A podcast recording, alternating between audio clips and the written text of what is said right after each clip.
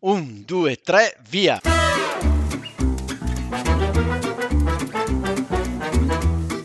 Benvenuti all'italiano vero. Ma Massimo, Eh, non è l'italiano vero, Ma allora che cos'è? è l'almanacco vero. ah già! Ciao a tutti gli italiani veri, benvenuti al nostro podcast, benvenuti a un eh, nuovo episodio dell'Almanacco Vero che ci piacerebbe proporvi ogni settimana, ci stiamo impegnando per farlo. Oggi con me a registrare c'è Sara. Ciao a tutti, ciao Massimo. Ciao Sara, benvenuta. Mi, pi- mi sta piacendo questa cosa che ti ho dato un dito e ti prendi la mano e quindi sei già la seconda volta che vieni ospite in trasmissione. Ma ti sono mancata questa settimana? Mi sei mancata molto anche perché eh, Marilyn non mi ha, eh, non ha accettato l'invito, ha dato il 2 di picche. Accidenti. E lo posso dire che mi sei mancata anche perché Paolo oggi è assente, quindi non penso che poi riferisca a tua figlia che comunque insomma un po' di corte te la faccio. bene, bene, ok. E Michela? E Michela l'ho sentita e ci ha detto che adesso sta un po' meglio, è sempre presa, adesso ci sono gli scrutini, eh, che sono appunto, cosa sono gli scrutini Sara? Sappiamo che lei fa la professoressa. Sì, gli scrutini che sono, diciamo, tirare le somme dei suoi studenti, sono i voti di fine anno per preparare poi le pagelle, perché settimana prossima finisce la scuola, l'8 giugno. L'8 giugno, quindi è un'altra, eh, un altro evento, diciamo, di quelli che raccontiamo, no? Perché oggi di che settimana parliamo?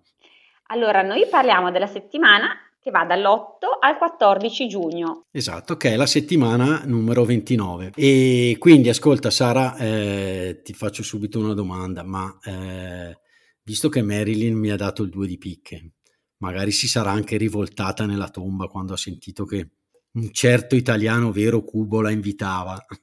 Mm. Eh, hai qualche altra donzella da propormi, da poter invitare, di cui festeggiamo l'anniversario in questa settimana? Ce l'ho. Allora, il 12 giugno è l'anniversario della nascita della Signora delle Stelle. Ti ispira per un appuntamento Chi è questa signora nome? delle stelle? È Margherita Hack, la più grande, la più grande astrofisica mondiale, eh, una delle più grandi menti scientifiche, diciamo, donne italiane. Non so se in questo momento stai vedendo la sua fotografia, magari in internet, prova a vedere come ti sembra. Sì, eh, direi che sì, è molto simpatica. Mm. Quindi, sai, questo modo di dire che abbiamo simpatica, no? Quando non voglio... Insomma, Dimmi. diciamo che non è proprio Marilyn, ecco. E pensa che è stata la prima donna a dirigere un osservatorio astronomico, eh? E ha dato eh, un grandissimo contributo alla Ah. ricerca per lo studio e la classificazione di tantissime categorie di stelle. Per questo era chiamata appunto la signora delle stelle. E diceva una cosa molto bella, diceva che siamo tutti fatti della stessa materia delle stelle. Ah, bellissimo, bellissimo. Quindi il suo anniversario è un anniversario di... Il 12 giugno, no, è un anniversario di nascita, il 12 giugno del 1922. Eh, È morta poi nel 2013, Perfetto. sempre in giugno. Ecco, e la ricordiamo proprio perché è stata, tra Lasciandoci l'altro, però questo... questo grande, eh, questa grande eredità scientifica, ma anche è stata proprio un simbolo di donna libera, anticonformista, diciamo una donna sui generis, per usare una locuzione latina che piacerebbe a, a Michela. Sui generis nel senso appunto molto singolare, originale, atipica, insomma. Ah, Benissimo, quindi la ricordiamo con piacere. E, mm, ascolta, prima di addentrarci eh, nell'episodio, eh, farei un saluto ai nostri nuovi patron che sono Volentieri. Kylie, William, che William era un vecchio donatore che è diventato patron, quindi benvenuto anche tra i patron, William, eh, dal Brasile, ci ascolta, e Vicente, al quale ho chiesto insieme a Kylie di farci sapere da dove ci ascoltano. E poi lascerei a te l'onore di salutare i- gli altri patron, che chi sono Sara? Allora, ci sono Juanita, Flavia, Paolo, Andrea, Christophe, Pete, Elena, John, Tony, Alejandro, Berna, che ha aumentato la sua donazione, Anna, Grace e Jim. Bellissimo perché sono tutti nomi diversi che arrivano da tutte le parti del mondo. È fantastico. Sì, fantastico, ci piace molto e fateci sapere, eh, mi raccomando tutti, eh, dateci qualche feedback, soprattutto se vi sta piacendo l'italiano vero, a tutti gli ascoltatori, a prescindere che siano patron o meno. E per noi sono molto importanti sapere se vi piace, se volete che parliamo di, non lo so, più di letteratura per far contenta Sara e Paolo o più di argomenti eh, diciamo un po' più leggeri per, per far contento me. E quindi Sara, sì. eh, introdurrei quindi un altro avvenimento, questo direi un avvenimento serio che ci ha segnato, che è avvenuto il 10 giugno del 1981 e viene chiamata la tragedia di Vermicino. Sì. Eh, infatti, eh, rientrando a casa alle 7 di sera del, del 10 giugno, il piccolo Alfredo, che poi verrà ricordato da tutti Alfredino, eh, finisce intrappolato in un pozzo artesiano profondo 80 metri. E da lì, diciamo, questa, mh, questa tragedia, questo evento, eh, diciamo, eh, balzato agli onori della cronaca ed è stato, c'è stata una diretta tv che ci ha incollato al televisore per, per tre giorni. Quindi noi ad esempio avevamo solo nove anni, Sara, giusto perché siamo coetanei, non si dovrebbe dire l'età di una donna, però mi è scappata. E avevamo solo nove anni, e però lo ricordiamo chiaramente. Questo eh, appunto ragazzo intrappolato, io ricordo che intervenne addirittura, se non sbaglio, Pertini, eh, che era l'allora presidente della Repubblica, sul posto per eh, seguire da vicino il salvataggio che ahimè non si riuscì, non si riuscì a fare, quindi il piccolo Alfredo eh, ci lasciò. Eh, c'è da dire che è, una, è, un evento proprio che noi tutti ri, ricordiamo e da allora ci, questo tragico epilogo eh, alimentò anche polemiche su, sugli interventi di, sul coordinamento degli interventi che sarebbero dovuto, es- sarebbero dovuto esserci eh, e eh, da allora nacque quella che adesso sentiamo nominare molto per via del Covid, che è la protezione civile. È vero, sì, era un bambino di soli sei anni e tenne proprio, sì, proprio tutta l'opinione pubblica, insomma, per parecchi giorni, insomma, si, si attese di avere un esito positivo che poi non ci fu. Quindi rimase proprio così nella, nel, nella, nella memoria collettiva, proprio come una grande tragedia seguita giorno dopo giorno per parecchi giorni purtroppo. Eh sì, la diretta televisiva che allora forse non erano così comuni come adesso, eh, ma proprio insomma per uh, la tragi- tra- aiutami tu, tragicità, tragicità sì. delle, dell'evento. Mm. Del, dell'evento, eh, lo ricordo guarda, guarda, come se fosse ieri.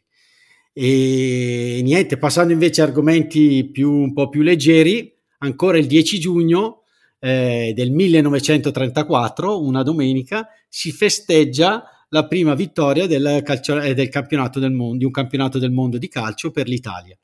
Era la seconda edizione del campionato di calcio, la prima si disputò nel 1930 eh, in Uruguay e fu vinta proprio dal, dall'Uruguay stesso, mentre nel 1934 l'Italia si impose appunto il 10 giugno in finale battendo per 2-1 la Cecoslovacchia. Ricordiamo poi che ci fu poi come al solito diciamo un, eh, un campionato come avviene adesso ogni quattro anni, nel 1938 vinse ancora poi l'Italia nel 1938 e per poi rivincere ancora nell'82 la nazionale che forse ricordiamo con eh, più piacere, la vittoria del Mondial di Spagna esatto. e poi eh, ripetersi nel, ehm, nel 2006 in Germania. Quindi il calcio comunque fa parte degli italiani veri, giusto Sara? Eh già, ma quindi dal, dal 38 all'82 non aveva più vinto l'Italia, il mondiale? Esatto, esatto. Infatti un po' si diceva, insomma, quest'Italia non vince più, allora vabbè, era i, i primi tempi, c'era un calcio diverso, non è più capace di imporsi. E invece l'82 fu proprio la vittoria del, di quello che possiamo chiamare del, del tipico calcio italiano. Ecco, qua c'è un bel termine che utilizziamo quando ci si arrocca un po' in difesa, no? il catenaccio. Quindi ah. avevamo questo allenatore Berzot, insomma il calcio italiano adesso è cambiato tanto poi con l'arrivo di Sacchi, ma è famoso per, eh, diciamo, per avere una difesa appunto un catenaccio, cioè dove non si passa no? da questa catena qui però fu anche un'Italia che seppe unire anche oltre al gioco in difesa anche il gioco in attacco. Ricordo eh, per gli amici appunto che seguono il calcio che avevamo Bruno Conti che venne eh, rino, eh, mh, soprannominato il Marazico perché a quel mondiale c'erano sia Maradona che Zico, ma diciamo lui, siccome era estroso quasi quanto loro, perché loro sono due mostri sacri, uno argentino e uno brasiliano, venne chiamato il, il Marazzico. E quindi, come dici tu, um, passarono molti anni eh, prima che torna, l'Italia tornasse ad imporsi in un, in un, campionato del mondo. Però ecco, in quel campionato eh, battemmo in una famosa partita, e qua mi dispiace per gli amici brasiliani, ma insomma il calcio è un gioco, e battemmo 3 a 2 il Brasile appunto di Zico, di Junior, eh, eh, insomma uno dei, quello che viene chiamato uno dei, delle formazioni, viene eh, ricordata come una delle formazioni brasiliane più forti di tutti i tempi. Socrates, te lo ricordi tu Socrates, Sara? Assolutamente no. Assolutamente no. no. Socrates era famoso per essere un giocatore molto alto e quindi dice, sai, non ha molto a che fare col gioco dei Dai brasiliani, mm-hmm. esatto, e, e un medico, un medico, ah. quindi era famoso, viene chiamato anche il dottore e giocò anche in Italia poi. Allora poi negli anni Ottanta, adesso non mi dilungo, il campionato italiano era eh, diciamo, era il più famoso, insomma, era quello dove giocavano eh, tutti i giocatori più forti. E lo stesso Socrates, non so se proprio nell'82, ma comunque poi venne comunque a giocare in Italia, lo ricordo nella Fiorentina. Mm, insomma, Massimo sul calcio ti trovo molto preparato, eh? complimenti. Eh. Adesso Grazie, però ti, ti, riporto su argomenti un po' più letterari, eh, letterati. Sì, dai, ci stanno, allora, dai, dimmi tutto. Allora ti ricorderò che il 14 di giugno c'è l'anniversario della morte di un grande poeta italiano, a me molto caro, che è Giacomo Leopardi. Ricordo di averlo studiato. Sai che noi abbiamo fatto anche alla maturità, abbiamo avuto Leopardi per sì. il tema di letteratura e io l'avevo fatto, ah, me lo ricordo bene. Ah, ok.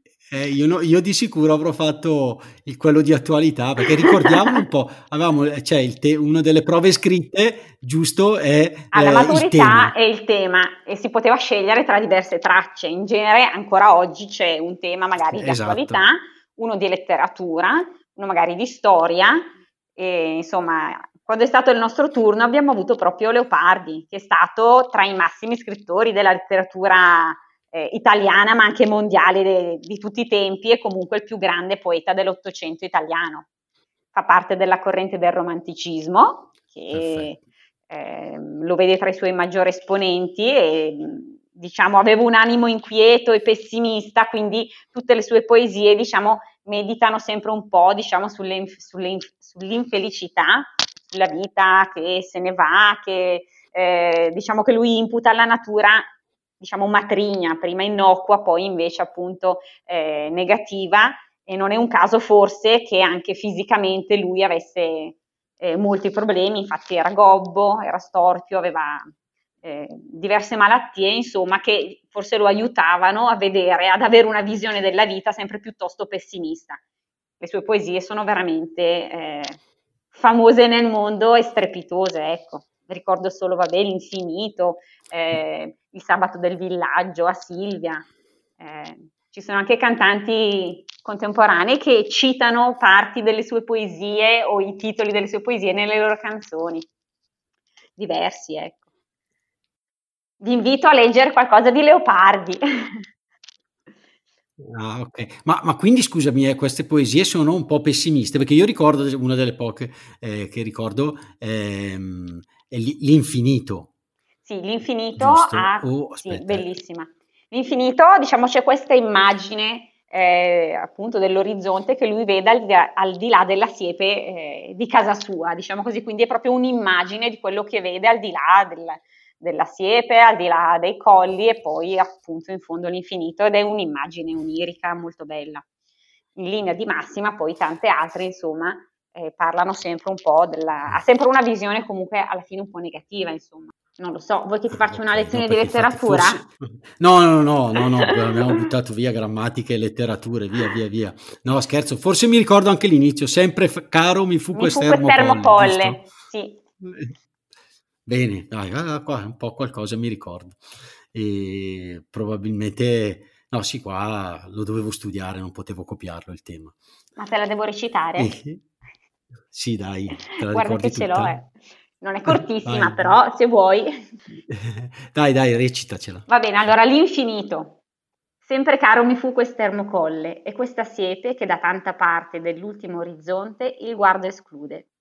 Ma sedendo e mirando interminati spazi di là da quella e sovrumani silenzi e profondissima quiete, io nel pensier mi fingo, ove per poco il cor non si spaura, e come il vento, o stormir tra queste piante, io quelli un infinito silenzio a questa voce vo comparando, e mi sovvien d'eterno, e le morte stagioni, e la presente e viva, e i suon di lei. Così, tra questa immensità, si annega il pensier mio, e il naufragarmi dolce in questo mare. Ecco, ricordavo solo l'inizio e la fine. Molto bella, grazie Sara.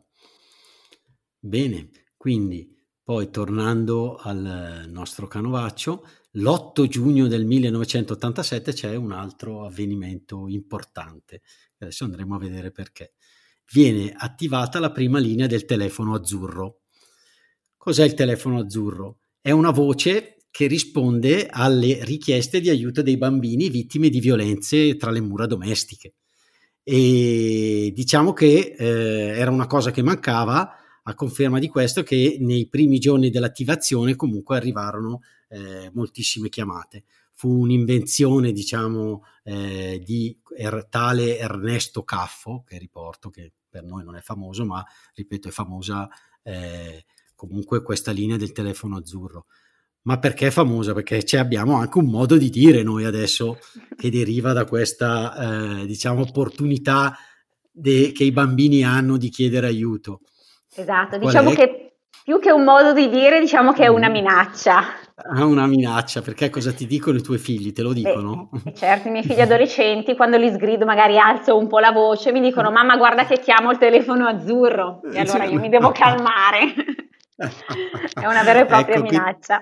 Minaccia, quindi questo è, non so come chiamarlo, un modo di dire che viene usato spesso, oppure anche noi genitori non insisto, non lo so, con lo sgrigarti, se no poi alla fine va a finire che chiami il telefono azzurro e, e mi fai andare in galera. e, e, bene, e quindi i tuoi figli te lo dicono spesso. Eh sì, devo dire, faccio il mea culpa. Ah, quindi sei severa, Sara? Ma devo dire la verità, sono, sì, sono un po' severa. Sono un po' severa. Ah, ok. Faccio il mea culpa. Infatti, proprio prima di, iniziare l'episodio sei andato a chiedere a tuo figlio di, di non suonare di stoppare, più. sì, perché stava suonando il pianoforte si sentiva in, in, sottofondo. Siccome non so se i nostri ascoltatori magari avrebbero gradito, nel dubbio ho detto interrompiamo, magari chissà per la prossima volta faremo sentire qualche cosa in sottofondo. Eh sì, sarebbe bello. Va bene, dai, siamo arrivati alla fine di questa puntata. Ripeto, spero che vi piaccia questo appuntamento che vogliamo darvi. Cerche- cercheremo di mantenere la promessa ogni settimana. Sara, ce la faremo? Ma io penso proprio di sì, però io vorrei sapere dai nostri ascoltatori com'è la mia voce, perché a me sembra orribile. Aspetto okay. di, avere, di avere un report sulla mia voce. Sara, la tua voce potrebbe stare all'Opera di Parigi. Chiudo con questa. wow! o alla Scala di Milano. Per Va fortuna bene, che è un ciao. podcast, così non si vede che arrossisco. Giusto. Va bene, Sara, un bacio a te virtuale, posso quello, e un abbraccio a tutti i nostri ascoltatori e a presto. Grazie Cubo, ciao a tutti. Ciao, sono Massimo. Vi ringrazio per essere arrivati alla fine di questo episodio. Volevo solo ricordarvi che il nostro podcast è un progetto libero finanziato dagli ascoltatori e dalle ascoltatrici. Se ti sta piacendo l'italiano vero, ci piacerebbe che anche tu entrassi a far parte dei nostri sostenitori al solo costo di un caffè. Per farlo, seleziona il link Sostienici con un caffè che trovi all'interno della preview dell'episodio sul tuo podcast player oppure sul nostro sito web. Grazie mille e a presto.